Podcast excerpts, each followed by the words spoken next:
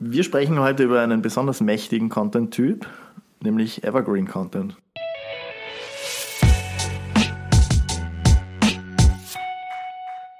Ja, nach unserer Original Content Folge kommt die Evergreen Folge. Mhm.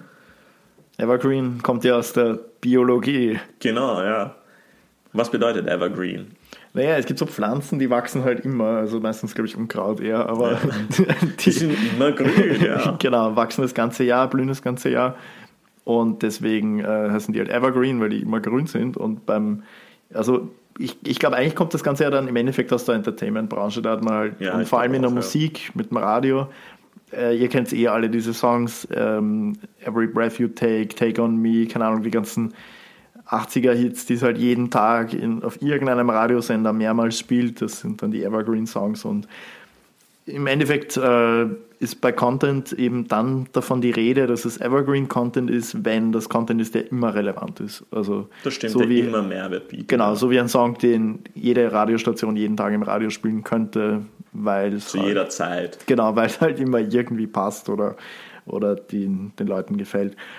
Und es gibt auch zwei tolle Beispiele mhm. für, ja? für, für, für Evergreen Content aus unserem eigenen Repertoire. Ja, heraus. Und zwar unser GIF-Blog, zum Beispiel, wie man GIFs auf Instagram bringt, weil das ist etwas, was du dir in Jänna anhören kannst oder durchlesen kannst, aber auch zu Weihnachten und und und. Und er spendet einfach Informationen, indem er dir ein Tutorial gibt, wie du dir GIFs in äh, Instagram laden kannst. Ein weiterer, auch aus unserem Repertoire, ist unser Was ist ein NFT-Blog. Jetzt könnten die, die ganzen bösen Zungen behaupten, ja, aber das ist ja nicht Evergreen, weil was, wenn die NFTs von der, äh, von der Oberfläche verschwinden?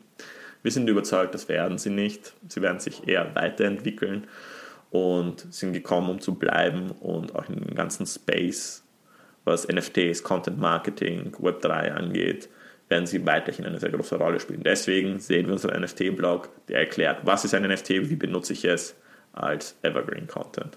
Ja, es ist wie mit den äh, Songs aus den 80ern. Also ja, in, zehn, in, zehn, Jahren wird es NFTs auch noch geben, in 20 Jahren auch noch. Sie werden sich eben verändert haben, wie du sagst, weiterentwickelt, aber im Endeffekt die Basis wird die gleiche sein. Das stimmt, ja. Ein Blog, der nicht aus unserem Repertoire ist, es könnte zum Beispiel ein Blog über verschiedene Backtechniken sein oder so. Mhm. Wir haben uns letztens einen Airfryer gekauft, deswegen also stehen wir gerade voll auf Backen. Aber ähm, ja, also Bugtechniken, einen Blog darüber schreiben, was sind die besten Bugtechniken. Viele davon sind schon Jahrhunderte alt und mhm. sind also halt auch hier Informations-Evergreens. Stimmt, weil Omas Backrezept wird einfach in ja, 100 Jahren genauso funktionieren, außer es gibt irgendwelche ähm, gen, genmodifizierten Getreidesorten in 100 Jahren, das wissen wir noch nicht. Ja, ähm, oder irgendwie so, so du mischst drei Pulver zusammen und hast auf einmal ein Semmel oder irgend ja. who knows. Wird vielleicht kommen, aber sagen wir so, zurzeit ist das alles einfach immer, immer irgendwie relevant. Genau, und was ist jetzt ähm, grundsätzlich, um Evergreen Content zu erschaffen, sollte man wissen, was steht im Kontrast dazu nämlich das T-Wort, ja, das bei, manchmal verpönt ist, schon noch wichtig ist, nämlich es geht um Trends. Also es ist schon wichtig, Trends zu sehen, zu erkennen, ähm, da mitzumachen, aber halt in einem bestimmten Rahmen und man muss auch wissen, was äh, ist dann einfach wieder mal weg vom Fenster und wann ist es weg vom Fenster. Also ich kann jetzt zum Beispiel nur als aktuelles Beispiel nehmen die ganzen ähm, Memes von Will Smith und Chris Rock. Ja die waren so ausgelutscht nach drei Tagen und ähm, es war vorbei. Ja. Es Wenn dieser Podcast online kommt, ich hoffe, ich hoffe, die Leute, die Leute verwenden diese Memes nicht mehr, aber ich glaube, das wird nicht der Fall sein. Nein, also ich sehe die immer noch und es ist einfach schon, es hängt schon den Leuten so zum Hals raus. Und, und das ist halt wirklich so ein extrem kurzlebiger Trend, wo viele Leute einfach extrem überschätzt haben, wie, wie lange das noch irgendwie funktioniert. Aber hey, wenn der Trend vorbei ist, dann machen wir eine Podcast-Folge darüber, weil da könnte man ziemlich, ziemlich viel darüber sprechen, ob das jetzt irgendwie gestaged war oder ob das ja. ein Marketing-Gag wäre. Ja, voll, voll. Also äh, es fällt definitiv in die Kategorie Storytelling, ja. weil die Oscars ja jetzt spätestens seit Corona doch sehr, sehr, sehr in den Hintergrund gerückt sind. Also nicht ja, mehr so dieses Riesenevent. Immer gefallen. Genau. Ja. Und die brauchen halt irgendeinen Hype. Eh, und jetzt äh, könnte ich mir vorstellen, dass nächstes Jahr viele Leute einfach einschalten, um zu schauen, wer schlägt heute diesmal jemanden anderen. Ja, raus, ja. ja, total. Also da könnten wir eine Folge drüber machen, das stimmt. Aber ja. dann werden wir es erst machen, wenn, wenn das jetzt ein bisschen abgekühlt ist, damit wir das wieder rausbringen können. Genau, ja. sonst sind wir ja auch die, die Arschlöcher, die irgendwas ausgraben, was niemand mehr sehen will aktuell. Genau. Ähm, genau, aber jetzt, jetzt eben dazu, was, was steht eben jetzt wirklich im Kontrast? Also es geht um, um Trends, also wirklich diese, diese ganz kurzlebigen Trends, aber auch saisonale Themen. Also zum Beispiel unsere Halloween-Folge oder unsere mhm. Weihnachtsfolgen sind kein Evergreen-Content. Ja, die, die, wird sich niemand anhören, wenn er am Strand liegt in der Sonne. Also das wollen die Leute dann nicht hören, genau, ja, also nicht zur aktuellen Stimmung passt. Auch, auch Blogartikel in diesem Stil, wie zum Beispiel die fünf besten Halloween-Marketing-Tipps oder ähm, auch unser Weihnachtsblog. Genau, ähm, oder, oder, keine Ahnung, E-Commerce-Tipps für Ostern. Also das sind Sachen, die, die sind einfach zeitlich begrenzt und haben nur da irgendwie so ihre Gültigkeit. Und oft also ist keine es halt, Evergreens. Genau, oft ist es halt auch wirklich mit diesem Feeling verbunden, das einfach eine gewisse Jahreszeit mit sich Genau. bringt. Äh, also wenn es jetzt eben speziell um Weihnachten fällt mir jetzt ein. Zu Weihnachten ist es kalt. Ja. Und das ist einfach, du, du bist da einfach in einem anderen Mindset, als du es im Sommer bist. Du willst eigentlich nur zu Hause sein, wo es warm ist, Elden Ring spielen. Genau, oder, oder vielleicht Punsch trinken gehen, wenn man Ja. mal rausgeht. Und in dem Kontrast dazu steht halt der Sommer, wo einfach wirklich, äh, du, du gehst raus in die Sonne, baden und so weiter. Also deswegen äh, unbedingt auch beachten, was für ein Feeling bringt eine äh, Saison mit sich und lässt sich mein Thema mit diesem Feeling vereinbaren oder nicht. Und wenn, wenn du jetzt ähm, einen Evergreen-Content erschaffen möchtest, dann mach ihn saisonal unabhängig, mach ihn unabhängig von aktuellen Trends. und von aktuellen News. Ähm, also wir haben ja gesehen in den letzten Jahren Corona, sehr viel Corona-Content auch von, Ja. von, von Werbeagenturen über Online-Supermärkte und und und. Corona-Content war omnipräsent, Mhm. aber das ist halt Content, den wir hoffentlich bald vergessen können oder der hoffentlich bald nicht mehr Wir, aktuell wir, sein wir wird. hoffen, es wird kein Evergreen. Ja, wir hoffen, dass es kein Evergreen wird.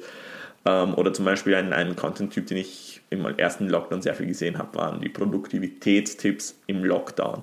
Das ist ja ein super Blog, aber wieso, wieso hängt man das auf den Lockdown auf? Ja klar, wie, wie das alles entstanden ist und und und. Äh, Anfang 2020 war das ja der Aufhänger. Also ja, jeder, sehr viele Menschen waren eingesperrt und wussten halt nicht, was zu tun ist und waren halt auch nicht produktiv, sind in ein dunkles Loch äh, gefallen.